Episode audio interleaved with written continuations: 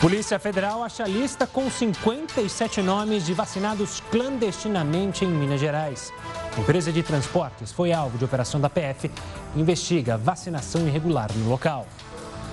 Governo Federal e Instituto Butantan anunciam vacinas 100% brasileiras. Enquanto isso, o Brasil volta a ultrapassar a marca de 3 mil mortos em 24 horas. E ainda, Páscoa se torna oportunidade para renda extra.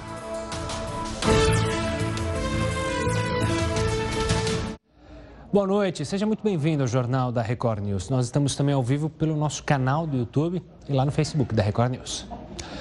O governo federal anunciou hoje uma vacina 100% brasileira. O repórter Matheus Escavazini tem mais informações. Boa noite, Matheus.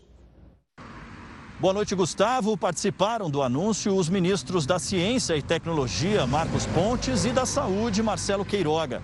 A vacina Versamune é financiada pelo governo federal e desenvolvida pela USP em Ribeirão Preto, numa parceria com empresas farmacêuticas. A Versamune teve bons resultados em testes feitos com animais e utiliza a tecnologia da proteína recombinante, com réplicas inofensivas da proteína do coronavírus. O pedido de autorização na Anvisa para testes clínicos em humanos foi feito ontem. Segundo o ministro Marcos Pontes, são 3 vacinas brasileiras perto de avançar para o estágio de testes em humanos. Existem mutações de vírus, então tendo o controle completo da vacina, a gente pode adaptar isso, né, com a nossa tecnologia. Segundo, porque fica mais barato. Terceiro, porque lembrar que o desenvolvimento dessas tecnologias vão apoiar não só a vacina do Covid, mas também, né, e a gente vai ter outras pandemias, infelizmente, né, a gente vai ter a tecnologia para desenvolver rapidamente vacinas nacionais para as outras pandemias também, né, e finalmente isso é a estratégia de soberania nacional. Mais cedo, o Instituto Butantan também anunciou a Butanvac. A vacina 100% brasileira contra o coronavírus não vai depender da importação de insumos. O próximo passo é a autorização com a Agência Nacional de Vigilância Sanitária para então começar os testes clínicos em humanos. A vacina será 100% nacional. Por isso, o país não dependerá da importação de insumos. A técnica usada pela Butanvac será a mesma empregada na produção da vacina da gripe, já feita pelo Instituto. É uma vacina produzida em ovos de galinha. Um ovo com um embrião é infectado pelo vírus. Após todo o processo, é retirado do líquido o insumo farmacêutico ativo, o IFA, que dá a base para a produção do imunizante. Por que é importante produzir em ovo? Primeiro, porque existem muitas fábricas no mundo que usam essa tecnologia para a produção da vacina da gripe. E que, portanto, essa é uma saída numa situação epidêmica. É seguro. Quer dizer, a vacina da gripe é a vacina que é mais utilizada no mundo. A pesquisa já vem sendo feita há um ano pelo Butantan. Como os resultados dos primeiros testes feitos em animais foram positivos, agora o Instituto pede aval da Anvisa para começar a testagem em humanos e espera até maio dar início à produção da nova vacina. O lote piloto, que será usado nos ensaios clínicos, já está separado. Voluntários acima de 18 anos poderão participar das próximas fases de testes que comprovam a segurança e a eficácia. Se os testes derem certo, a ideia é ter 40 milhões de doses até o final do ano. A opção é atender o Brasil, os brasileiros que precisam de vacina para garantirem as suas vidas e garantirem a superação desse triste momento do Brasil. Bom, sobre a Butanvac, a vacina 100% brasileira do Instituto Butantan, a gente conversa com o infectologista Rodrigo Molina, que é membro da Sociedade Brasileira de Infectologia. Rodrigo, obrigado pela participação aqui conosco no Jornal da Record News. O que chamou atenção nesse anúncio do governo estadual, junto com o Instituto Butantan, foi justamente uma perspectiva, um prazo bem rápido. Na sua avaliação, é possível cumprir essas metas de já vacinar brasileiros futuramente com essa vacina produzida inteiramente aqui no Brasil de maneira tão rápida? Uma boa noite. Boa noite, obrigado pelo convite. É o que nós esperamos, que nós tenhamos vacinas produzidas no Brasil o mais rápido possível para a gente aumentar a taxa de imunização. A gente está muito aquém do que era esperado né? Muitas pessoas ainda dependendo e alguns estados mais lentos. Mas com as novas tecnologias e a gente não dependendo de importação desses insumos, a gente consegue uma vacina mais rápida, né, de uma geração dela mais rápida, de um estudo mais rápido, para que possa ser produzida essa quantidade e ajudar aí no Programa Nacional de Imunização. Rodrigo, o que a gente pode explicar para as pessoas de casa sobre essa tecnologia que será usada, impregnada nessa vacina do Butantan? Ela é confiável? É algo novo? A gente já falou de tantas vacinas, de tantos meios de se chegar a uma vacina segura. O que você pode dizer sobre essa tecnologia usada na Butanvac? Na verdade, é uma tecnologia já utilizada, né, que já se utiliza em outras vacinas, não tem nada de novidade. Com isso, mostra segurança. Ela usa fragmentos virais dentro de um novo vírus para ser, então, levada ao organismo e produzir esses anticorpos. Então, há um padrão de segurança muito grande, visto as vacinas que já utilizam essa tecnologia e nós já utilizamos ela no dia a dia. E, Rodrigo, essa questão agora burocrática, mas que essa burocracia serve para justamente analisar todos os quesitos, desde segurança a também a qualidade da vacina, ela demora um tempo e vai até a Anvisa. Você acredita que esse tempo pode atrapalhar? Porque, obviamente, a gente viu casos lá atrás das outras vacinas que haviam interrupções. Olha, vamos checar se está ok, se não está ok. Isso tende a demorar. Ainda assim, para conseguir em definitivo, ou pelo menos de maneira emergencial, o uso dessa vacina aqui no Brasil? Bem, essas fases são necessárias, né? Porque elas atestam mesmo que essas vacinas são seguras, que elas podem ser utilizadas, e nessas fases a gente avalia a presença de efeitos adversos graves e se ela mesmo vai levar a uma imunização. Então, é impossível a gente não passar por essas fases. E as agências regulatórias de qualquer lugar do mundo, elas exigem essas fases. As fases são feitas com o número de indivíduos que vão ter a imunização. Então, se pesquisa inicialmente efeitos adversos e se ela é efetiva. Só na fase 3, quando a gente faz uma quantidade bem grande de pessoas, que a gente faz outras avaliações, inclusive o tempo de imunização que ela vai perdurar com essas doses. Rodrigo, a gente também falou há pouco, um pouco antes de falar da do Butantan, justamente o anúncio do governo federal, no mesmo dia, um pouco mais tarde, mas também falando sobre vacinas 100% brasileiras, em específico uma em parceria com a USP lá de Ribeirão Preto. Já há informações sobre as pesquisas realizadas, pelo menos a vocês, infectologistas, a vocês da Sociedade Brasileira, sobre essa situação relacionada a outras vacinas que estão sendo testadas aqui no Brasil, que estão sendo programadas aqui no Brasil, em laboratórios, sendo realizados testes, enfim, o que a gente pode imaginar sobre outras vacinas brasileiras também para serem utilizadas no país? A gente sabe que está tendo uma corrida de vários laboratórios, de vários institutos de pesquisa, e nisso a gente mostra como a pesquisa no Brasil tem que ser valorizada, o papel importante das universidades, vendo que essa vacina, né, Versamune, feita aqui pertinho em Ribeirão Preto, desenvolvida nessa região. Então, vários laboratórios estão mesmo testando para a gente ter opções de vacina. A gente não pode depender de um só produtor. A gente precisa de ter vários produtores, porque o nosso país é muito grande e, quem sabe, a gente poder levar essas vacinas mundo afora, né? Mas a gente sabe que está sendo, sim, feito várias pesquisas, utilizando várias tecnologias diferentes, e essas tecnologias permitem um aprazamento menor do que era feito na década de 70, de 80, 90, que se demorava 10 anos para produzir uma vacina. Hoje a gente consegue, viu aí, com as vacinas para coronavírus, em menos de um ano ter vacina, e elas são seguras, apesar de muita gente torcer contra, falar que elas não têm segurança, porque foram feitas em um curto espaço, mas é porque a tecnologia hoje permite isso. Rodrigo, obrigado pela participação aqui conosco, tirando nossas dúvidas sobre, então, esse anúncio realizado hoje, tanto pelo Instituto Butantan quanto pelo governo federal. Um forte abraço, Rodrigo. Agora a gente fala da Pfizer, que começou a testar sua vacina contra a Covid-19 em bebê de 6 meses até crianças de 12 anos. Esses testes começaram na quarta-feira. A expectativa é que toda essa faixa etária seja vacinada até o início de 2022. O teste irá conter mais de 4 mil participantes para avaliar a segurança da vacina nessa faixa etária. E você vai ver no próximo bloco, depois de lockdown, Araraquara registra primeiro dia sem nenhuma morte por Covid-19. O Jornal da Record News volta já. O governador de Santa Catarina, Carlos Moisés, enfrenta um segundo pedido de impeachment. As informações você tem agora com André Rod. Boa noite, André. Boa noite, Gustavo. O Tribunal Especial está reunido desde as 9 da manhã para decidir se aceita ou não a denúncia contra Carlos Moisés. O governador de Santa Catarina é acusado de crime de responsabilidade pela compra de 200 respiradores por R$ 33 milhões.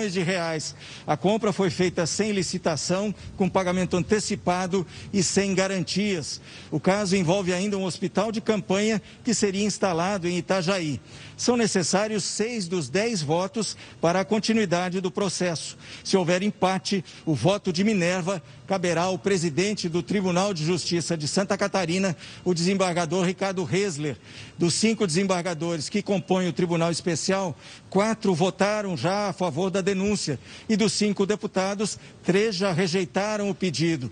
Carlos Moisés nega envolvimento em qualquer irregularidade. Ele pode ser afastado por até 180 dias ou até o julgamento final do caso. E nesse caso, quem assume é a vice Daniela Reiner. André Rode, para a Record News. Vamos agora aos números da pandemia. O Brasil registrou hoje um novo recorde de mortes por coronavírus em um único dia. A gente tem os números aqui na tela. São 12.404.414 casos confirmados da doença no país, com 307.112 mortes. Nas últimas 24 horas, esse é o número do recorde, 3.650 mortes registradas hoje. É bom frisar, porque às vezes há represamento de números. Claro que é um número que chama atenção e deve ser levado em consideração, mas isso também inclui números que são represados, que acabam acontecendo a morte em si numa outra data, mas não chega até a Secretaria e, consequentemente, não chega até o Ministério. Mas é um número que a gente tem, claro, que ficar alerta e, obviamente, se entristecer, que são mais vidas perdidas por causa da Covid-19. Agora a gente fala da Polícia de Minas Gerais, que apreendeu hoje uma lista com mais de 50 empresários e políticos que teriam tomado doses da vacina contra a Covid-19 de maneira clandestina. Além de identificar quem participou, os investigadores querem descobrir como e de onde vieram esses imunizantes. 6 mandados de busca e apreensão foram cumpridos em endereços ligados ao Grupo Saritur, um deles na garagem da empresa de ônibus, onde teria ocorrido a vacinação clandestina. Além de documentos, a polícia apreendeu uma lista com 57 nomes de empresários e políticos que teriam sido imunizados, entre eles o ex-senador Clésio Andrade. Ontem, o Jornal da Record mostrou uma mulher e um homem recebendo a vacina no meio da noite. Quem aplicava era uma enfermeira que estava dentro das dependências da empresa. 2 investigados foram entrevistados informalmente pelos policiais, Robson e Rômulo Lessa, irmãos e diretores do Grupo Saritur. Eles negaram qualquer envolvimento com a denúncia, mas, segundo a polícia, há indícios de que as vacinas tenham sido compradas pela família em algum país que faz fronteira com o Brasil, e não diretamente da Pfizer. A farmacêutica nega a venda de qualquer dose da vacina fora do contrato assinado com o governo federal. A Saritur é uma das gigantes do transporte no país. Tem 1.200 ônibus e 6.000 funcionários. Pouco antes da vacinação clandestina, a filha de um alto executivo do grupo postou nas redes sociais: "Meu pai simplesmente comprou a vacina da Covid para mim." Horas depois, apagou a mensagem. Vamos entrar em contato com o Grupo Saritur, mas não obtivemos resposta. Vamos falar com o Heraldo Barbeiro para falar sobre essa fase emergencial, onde prefeitos e governadores estabelecem o que fecha e o que abre. A gente tem, por um lado, pessoas que são contrárias, outras que são favoráveis e que listam ali, nesse momento, quais são as atividades essenciais. Em outro caso, a Justiça derruba ou apoia. Heraldo, há um conflito de poder na pandemia? Olha, sim. Há um conflito, como você lembrou bem. Às vezes o conflito é entre o Executivo e o Judiciário. Geralmente é por aí. Mas uma questão importante que eu gostaria que o pessoal que nos acompanha aqui pensasse o seguinte: o que é uma atividade essencial? Ah, o médico é essencial, verdade. Mas eu diria o seguinte: o pedreiro é essencial? É. Está vazando água na minha casa, se eu não tiver um pedreiro aqui, ele vai inundar tudo. O depósito de material de construção é essencial? Está fechado, mas é essencial. Suponha, por exemplo, que a gente vá trabalhar aí no estúdio. A maquiagem é essencial ou não? É essencial. Então, ser essencial ou não ser essencial depende da atividade. Aí o que acontece? Como está liberado para o governador, estou falando em geral, dizer o que é essencial, para o prefeito dizer o que é essencial, isso varia de estado para estado e de cidade para cidade. E mais, aí o pessoal bate na porta do juiz e o juiz também decide o que é essencial e o que não é essencial. Porque isso é um julgamento de caráter, eu diria, de caráter abstrato. Cada um de nós tem a sua própria concepção. Então, por exemplo, eu vi aqui que o Tribunal de Justiça de São Paulo mandou fechar as academias aqui agora, recentemente, dizendo que não é essencial. Por outro lado, o juiz de São José do Rio Preto, que é uma cidade que eu conheço, aqui no interior de São Paulo, mandou reabrir as lojas de material de construção porque ele esqueceu que é essencial. O juiz lá em Brasília disse o seguinte: olha, as empresas privadas podem comprar sim a vacina sem precisar mandar para o SUS porque é essencial. Aí vocês, bom, mas e aí? Onde é que vai parar essa confusão? Para variar, vai parar no Supremo Tribunal Federal, pode ter certeza. Por quê? Porque a hora que o juiz diz, olha, é inconstitucional mandar fechar as casas de material de construção, imediatamente o pessoal, é inconstitucional, corre para o Supremo. E aí a gente vai ter novamente o Supremo tendo que avaliar essas coisas todas e se arrastando por aí. Então, nós, além de tudo que nós já temos aí pela frente, né, para ter lutar, agora nós temos que descobrir o seguinte: o que é que cada um de nós considera essencial e o que a gente não considera essencial. Não há uma organização nacional para dizer, olha, gente, vamos tentar por aqui. Não. Como liberou geral, cada um acha que deve fazer o que deve fazer. Imagine, por exemplo, um boteco essencial. Eu acho que é essencial, viu, Gustavo? Pois é, uma questão filosófica aí, né? O que é e o que não é essencial. Mas essencial mesmo, que a gente tenha certeza, é a vacina, que precisa chegar logo para justamente a gente poder seguir adiante, né, Herói? Daqui a pouco a gente volta a se falar, combinado? Combinado. E olha, vamos falar, o Herói tá falando de lockdown, né? O que é essencial, o que não é. Pela primeira vez em 44 dias, Araraquara, que passou 24 horas sem nenhuma morte por Covid-19. A cidade, que teve 10 dias de lockdown bem ferrenho, em fevereiro, apresentou uma grande queda de casos e mortes pela doença. O município, que estava com crise hospitalar, declarou confinamento até dos serviços essenciais, como supermercados e postos de gasolina. Agora, um mês depois, a cidade teve redução de 57% dos casos e 39% no número de mortes. Você está cansado de participar de videochamadas ou percebeu que está ficando cansado? Pois é, uma universidade americana divulgou um estudo sobre o impacto do excesso das reuniões na saúde mental das pessoas. A gente vai explicar e falar mais sobre isso, mas é depois do intervalo. Estamos de volta para falar de uma pesquisa da Universidade de Stanford, nos Estados Unidos, que mostrou que a exposição excessiva às videochamadas são prejudiciais a curto e a longo prazo, e que são uma usina de exaustão. A principal forma de interação em tempos de pandemia, as chamadas em vídeo por serviços como Zoom, Google Meet, Microsoft Teams, têm demandas específicas para o nosso cérebro, o que leva muita gente a sentir um cansaço extremo. Entre os sintomas estão dores de cabeça, depressão, crise de ansiedade. A pesquisa vai além da recomendação desligue a própria imagem. Isso pode diminuir a exposição e ser um fator a menos de estresse e autojulgamento. Para entender melhor sobre esse assunto, a gente convidou a neurocientista e cofundadora da empresa Nemesis, Thaís Gameiro. Boa noite, Thaís. Obrigado pela participação aqui conosco. O que acontece com o nosso cérebro para causar essa exaustão que eu mencionei na pesquisa divulgada por essa universidade americana? Por que a gente se sente tão mais cansado? Uma boa noite, Thaís. Boa noite, Gustavo. Obrigada pelo convite. Bom, o que acontece, né? Na prática, a gente não foi feito para interagir dessa maneira tão artificial, né?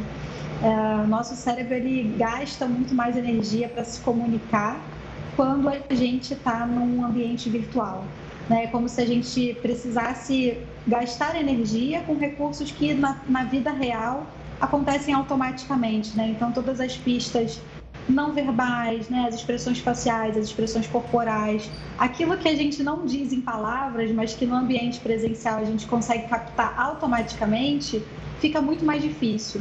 Então, na prática, quando a gente se comunica pelo vídeo, já tem pesquisas que mostram que a gente fala mais alto, que a gente gesticula mais, que a gente faz um esforço maior para passar a mensagem que a gente quer transmitir. E isso acaba fazendo com que a gente tem um custo, né? Isso cansa mais, isso desgasta mais a gente, por conta principalmente dessa falta de naturalidade.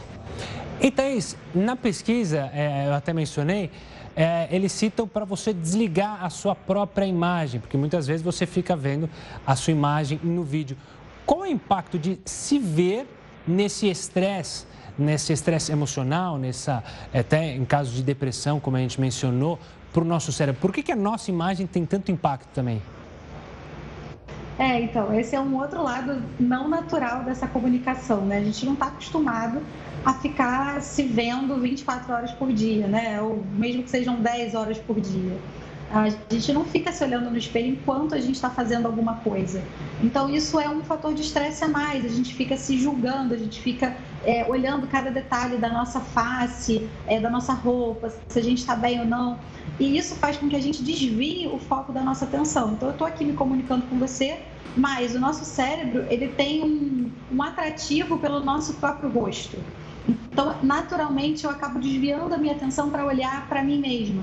E isso acaba tornando mais um elemento de desgaste, porque ao invés de eu me focar na comunicação, né, com a outra pessoa, eu acabo tendo que brigar para não ficar prestando atenção na minha autoimagem.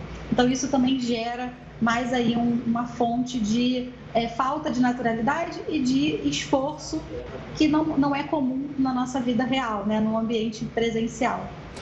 E, doutor, imagino que quando a situação voltar ao normal, que a gente espera que seja brevemente, esses sintomas, eles desaparecem ou há risco de, a gente não saber como se comportar em reuniões formais, presenciais? Existe esse risco?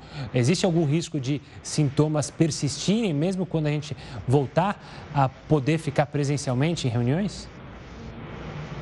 Todo mundo tem falado muito dessa questão do novo normal, né? A gente acredita realmente que o ambiente de trabalho ele vai ser um ambiente híbrido, onde a gente vai ter essa vida virtual e também a vida presencial, né? É pouco provável que a gente não saiba mais se relacionar presencialmente. Pode ser que no início, quando realmente a gente puder ir voltando aos poucos, a gente se sinta um pouco estranho, um pouco desconfortável, né? É natural, principalmente para aquelas pessoas que estão mesmo respeitando esse período de isolamento. Elas podem se sentir um pouco distantes num primeiro momento, mas é algo tão natural para a gente que, com o passar das experiências, a gente vai naturalmente voltando a ter essa naturalidade, né, na nossa comunicação. Então, eu não acredito em efeitos duradouros a ponto da gente não conseguir se relacionar, mas é claro que pode ter um custo inicial, né? Principalmente para as crianças que não tiveram, talvez, tanta essa oportunidade de desenvolver essas habilidades. Para eles, esse efeito pode ser um pouco mais nocivo. Tá certo. Doutora Thaís, obrigado pela participação e pela explicação sobre mais essa preocupação que a gente tem que ter com as reuniões e também com as aulas virtuais. Um forte abraço e até uma próxima, doutora. Mais da metade dos hospitais de São Paulo tem estoque de medicamentos contra a Covid-19 para até uma semana. Os dados são de uma pesquisa do Sindicato dos Hospitais, Clínicas e Laboratórios do Estado. O repórter Leandro Stoliar tem as informações. Boa noite, Leandro. Oi, Gustavo, boa noite a todos. Olha, 80 hospitais particulares participaram da pesquisa e relataram problemas com o estoque de oxigênio e de medicamentos usados na intubação dos pacientes com Covid-19. A pesquisa mostrou o seguinte: 40% dos hospitais informaram que só tem estoque do kit intubação para uma semana e 12% para menos de uma semana. Quase todos informaram que o número de internações aumentou nos últimos 10 dias e que os casos estão, sim, mais graves. O presidente do Sindicato dos Hospitais pediu ajuda à população. Ele disse que respeitar os protocolos de segurança pode ajudar na recuperação da capacidade de atendimento dos hospitais. Gustavo, é com você. Obrigado, Leandro. E olha, cresceu a pressão para que o ministro das Relações Exteriores, Ernesto Araújo, deixe o governo. Parlamentares da base de apoio a Jair Bolsonaro consideram que o chanceler atrapalha as relações internacionais do Brasil e isso teria dificultado a importação de insumos para fazer as vacinas. Ao lado do chanceler, o presidente Bolsonaro participou hoje da reunião dos 30 anos do Mercosul. Diferenças de perspectivas que existam entre nós, de natureza política ou econômica, não devem afetar o andamento do projeto de integração, desde que respeitados os princípios que balizam o bloco. Bolsonaro saiu antes do término da videoconferência para se reunir com o presidente do Senado. Hoje, Rodrigo Pacheco criticou novamente o ministro Ernesto Araújo. E a política externa do Brasil ainda está falha, ela precisa ser corrigida, é preciso melhorar a relação com os demais países, inclusive com a China.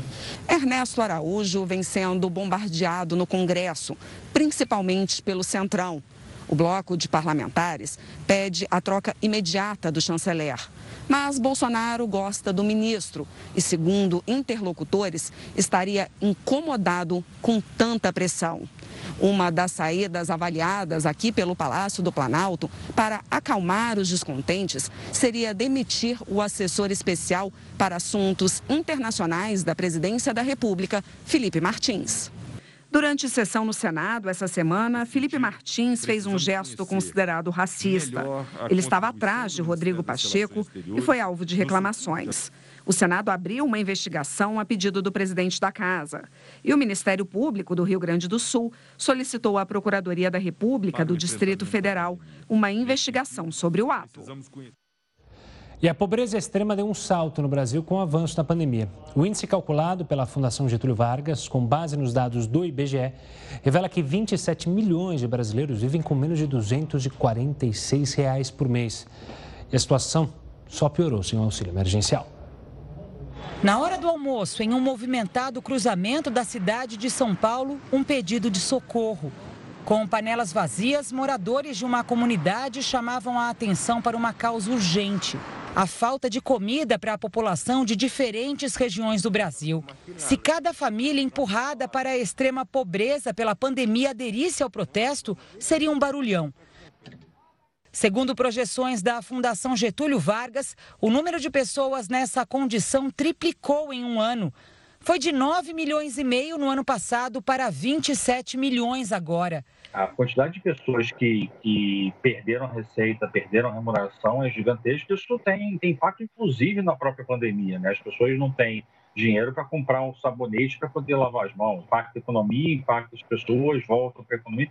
Então, na verdade, está realmente a importância de romper com esse ciclo é fundamental para que essas pessoas possam efetivamente ter o mínimo necessário, o mínimo digno necessário para poder sobreviver. Segundo especialistas, nessa segunda onda da pandemia, até as doações sofreram o impacto da crise. Quem já não tinha recursos financeiros suficientes, deixou de ter emprego, então não consegue comprar. Antes tinha o acesso a esse assistencialismo, cestas básicas. Agora nem isso está tendo. Ou seja, a situação só vai piorando, por isso que esse rompimento é necessário, assim, de imediato, porque é uma bola de neve, ela só tende a crescer. E não existe uma solução única para poder frear, é uma soma de esforços, mas se você não fez, a situação só vai, infelizmente, piorando. Aqui nesta comunidade, na zona leste de São Paulo, numa área de risco, onde muitas famílias vivem em condições desumanas desde o início da pandemia, almoço e jantar é luxo para muitas pessoas. É assim aqui neste barraco, onde vivem um casal e 6 filhos. O que mais me dói é ver meu filho pedir uma bolacha, eu não tiver. Meu filho pediu um leite, eu não tiver. Outro dia meu filho pediu uma bala, eu não tinha uma bala para dar para meu filho. Isso me doeu muito. O Juliano perdeu o emprego no primeiro mês da pandemia e até hoje não conseguiu trabalho. Ele tenta se virar recolhendo material reciclável nas ruas. Tem dia que eu volto para casa sem nada, com a mão vazia, às vezes eu volto com pão, às vezes volto com leite. Às vezes não tem nada na rua para me catar nos lixos. Eu já fui na feira de domingo pegar nas coisas no chão, que essa pandemia não sei onde que vai parar e eu, tipo assim, morro de medo de passar fome com meus filhos. Bom, agora a gente fala da Honda, que anunciou a suspensão da produção de veículos aqui no Brasil após a pandemia piorar. Já é a oitava montadora que toma a decisão de parar as fábricas. De acordo com a empresa, as unidades do interior de São Paulo vão fechar as portas entre os dias 30 de março a 9 de abril. A montadora explicou que o objetivo é preservar a saúde e a segurança das pessoas. E o Mercosul completou hoje 30 anos. Hoje não, completou 30 anos. Heródoto, em que pé está a União entre esses países? Economicamente falando, é vantajoso continuar participando do Mercosul? Hein, Heródoto? Gustavo, como você lembrou, completou 30 anos então o Mercosul hoje e teve até uma reunião com o presidente dos 4 países que a gente já sabe, Argentina, Brasil, Paraguai e Uruguai. Agora, vamos pensar assim no Mercosul, uma coisa do nosso dia, do cotidiano. O que é que nos lembra no dia a dia do Mercosul? Atualmente, a placa do carro. Você tem visto ou não? É, já tem tá tendo a mudança, né? Algumas placas já estão diferentes, né? Eu preferia a cinzinha, achava mais simpática. Então, eu vi a placa, e me chamou a atenção. Olha lá. Foi só... Está escrito no passaporte ou não? Desculpa, Heródoto, falhou... Está escrito o nome do país, está escrito Mercosul. Heródoto, a gente só falhou o seu áudio. Eu peço só que você repita para justamente a gente não ficar perdido. Você estava falando do passaporte, é isso? É, o passaporte está escrito Mercosul na capa do passaporte. Outra coisa também que me lembro do Mercosul. Eu fui para o Paraguai e não precisei tirar o passaporte. Mostrei a minha carteira de identidade. Aí eu pude entrar no Paraguai e vice-versa. Então isso, falando do dia a dia, do cotidiano, do relacionamento entre os nossos povos. Agora é o seguinte, isso está dando certo ou está errado? Depende do ponto de vista. Ele deveria ter evoluído que nem evoluiu a União Europeia. Há 30 anos nós vamos fazer uma União Europeia aqui na América do Sul. Agora lá, eles fizeram um parlamento europeu, que você sabe funciona, funciona na capital da Bélgica, né? E eles têm uma moeda comum lá, chamada euro. Aqui nós não chegamos nem perto disso, nem de parlamento, nem de moeda, coisa alguma. Por que razão? Porque, na verdade, isso daqui deveria evoluir para uma junção dos países, mas, pelo contrário, a rivalidade aumentou bastante, principalmente porque, ora, é eleito um presidente da esquerda, ora, é eleito um presidente da direita, e eles acabam não se entendendo. Então, o que é que está acontecendo com o Mercosul? Ele está se tornando o que a gente poderia chamar de uma união aduaneira, basicamente de comércio. Por exemplo, lembra que recentemente a Ford fechou no Brasil. Ela fechou no Brasil, mas ela abriu onde? Na Argentina. Agora, por quê? Por causa do Mercosul, porque lá ela tem tarifa melhor, ela fabrica lá e vende aqui. E hoje, essa cena que nós estamos mostrando, da reunião, elas estão caminhando para o seguinte, o Brasil está defendendo a tese de que os países do Mercosul devem ter liberdade para fazer acordos separados do Mercosul e não só com o Mercosul. Isso interessa, obviamente, a economia brasileira, interessa a política brasileira, se isso vai acontecer ou não. Mas a perspectiva para o Mercosul, hoje, depois de 30 anos, ela não é favorável, viu, Gustavo? Pois é, né? E lembrar que há pouco tempo a gente deu o anúncio aqui no Jornal da Record News de um acordo entre Mercosul e União Europeia, que foi engavetado pelo jeito, a Europa já nem olha mais para isso. Tinha muita gente que estava feliz com esse acordo, mas também é algo que ficou a ver navios, né, Heródoto? A ver navios e a ver queimadas na Amazônia, né? Porque foi isso que o presidente da França falou, lembra ou não? Lembro, foi esse um dos questionamentos, né? Teve também norueguês criticando o que fazia na Amazônia, mas tinha empresa da Noruega também ajudando a causar o desmatamento. Enfim, a gente, claro, segue acompanhando. Daqui a pouco o Heródoto volta aqui com outros assuntos dentro do Jornal da Record News. Lembra bem, né? A empresa norueguesa que desmatava também, na verdade ajudava a soltar dejetos na nossa natureza. Bom, daqui a pouco, profissionais aproveitam a Páscoa para tentar lucrar na pandemia. Afinal, a crise está feia, a gente tem mostrado. É daqui a pouco, aqui no Jornal da Record News. E o navio encalhado há 4 dias no Canal de Suez já causa um prejuízo bilionário ao comércio mundial. Cerca de 200 navios carregados estão presos no congestionamento.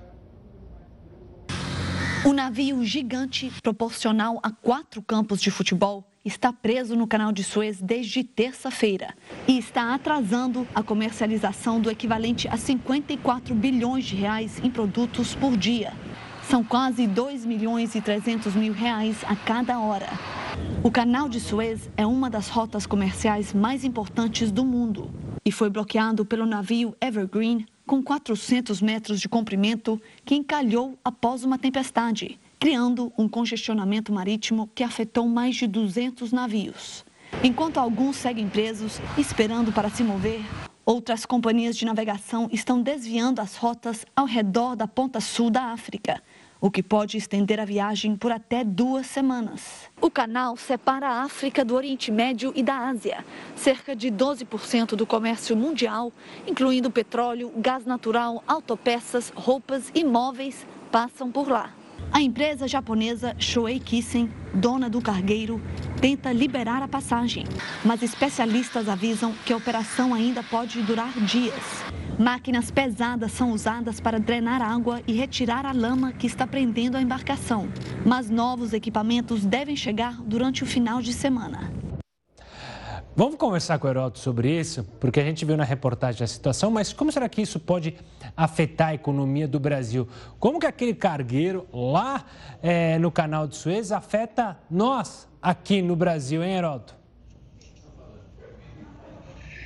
Olha, vai afetar pouco, por incrível que pareça. Afeta mais a Europa. A gente mostrou o mapinha aí agora, que sem esse Canal de Suez, o navio sair da Europa, ele tem que passar lá embaixo na África, para poder chegar na Ásia. Ele faz aquela rota do Vasco da Gama, isso ainda lá na época do Cabral e tal, né? Agora, com o canal não, com o canal a rota fica 9 mil quilômetros mais próxima. Então mexe com a economia da Europa e mexe com a economia da Ásia.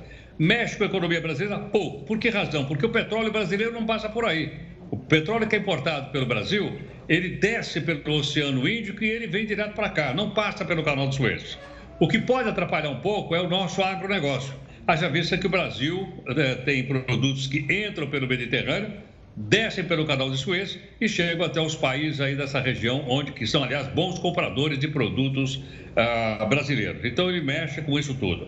Agora, veja uma coisa interessante. Gustavo, esse canal que a gente está mostrando aí, são 19 mil navios por ano que passam por aí. Imagina, 19 mil navios, não é carro, 19 mil. E mais uma coisa importante é o seguinte, ele tem aí uma função extraordinária. Como eu disse, o petróleo passa para a Europa, pode ficar mais caro. Para nós não vai ficar, felizmente não vai ficar. Mas só para a gente complementar aqui, e sempre é bom a gente puxar uma coisa. Esse canal que nós estamos mostrando aí, ele foi inaugurado em 1869. 1869, época do segundo reinado aqui no Brasil. Véspera da Guerra do Paraguai, só para a gente se situar. Ele foi inaugurado por um cara chamado Ferdinand de Lesseps. E tem uma coisa, eu estava ouvindo agora há pouquinho. O Verdi fez uma ópera chamada Aida, em homenagem à abertura do canal, e a ópera foi tocada aí quando foi inaugurado. Não é bacana? Você tem uma ópera para inaugurar o canal, e de lá para cá o canal teve vários problemas políticos, teve guerra e tal, mas isso aí a gente vai ficar para comentar numa outra oportunidade. Agora, essa ópera podia ser tocada hoje em dia com o som da flautinha, que é tão usado nos memes da internet. Mas quando eu vejo o navio nesse formato, Heródoto, eu lembro quando eu tirei minha carta, lá atrás, já faz um bom tempo, e eu tentando estacionar, fazer baliza, era quase igual eu ficava com o barco travando ali, era desesperador, aconteceu muito comigo, infelizmente. Mas hoje em dia nem tanto, Heródoto. A gente volta a se falar segunda-feira, um ótimo final de semana para você, Heródoto. E você nem chama barbeiro, hein? Nem chamo barbeiro, mas tive os meus momentos de barbeiragens. Um forte abraço, Heródoto. Bom, já faz um ano que a máscara virou um item indispensável na nossa vida. Existem diversos tipos, cores, tamanhos e tecidos diferentes. Mas você sabe qual é a mais eficaz? Veja agora na reportagem. Um ano depois do anúncio de pandemia feito pela Organização Mundial da Saúde, ela perdeu o status de opcional. Ao longo de 2020, o equipamento de proteção ganhou dezenas de versões. As caseiras feitas de tecido foram a forma encontrada para democratizar o acesso. E elas deram conta. Um estudo feito por pesquisadores de 3 universidades gaúchas, em parceria com a Secretaria de Saúde de Porto Alegre, apontou que o uso delas reduz em 87% a chance de contágio. Mas o momento atual da crise sanitária novamente coloca a máscara em debate. Este professor do Laboratório de Imunorregulação da Universidade Federal de Santa Catarina explica que a escolha da máscara deve levar em conta o local por onde a pessoa vai passar. Quando eu saio, eu levo a minha filha na escola e agora eu vou no supermercado, por exemplo. Nesses momentos, eu uso uma máscara. Quando eu levo minha filha, consigo usar uma máscara caseira. Agora, quando vou ao supermercado, já é outra coisa, né? Aí sim eu visto uma máscara que seja mais eficiente, que seria uma N95. A máscara de pano não perdeu eficácia, mas é preciso observar se a confecção tem pelo menos 2 camadas de tecidos diferentes. A Anvisa também recomenda o descarte após 30 lavagens. As máscaras cirúrgicas têm boa performance ao filtrar, mas devem ser evitadas em ambientes com pouca circulação de ar, porque não vedam completamente as laterais do rosto. O modelo também não pode ser reutilizado. Hoje, a alternativa mais recomendada são as máscaras PFF2. Principalmente este item aqui é muito importante porque ele faz a vedação